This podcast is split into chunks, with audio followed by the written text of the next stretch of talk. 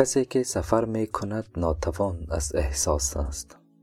برای همین هم کتاب های سفر در نقش کتاب های تجربه چنین کم محتوا هستند و ارزش آنها قدردان خیال کسی است که آنها را نوشته است.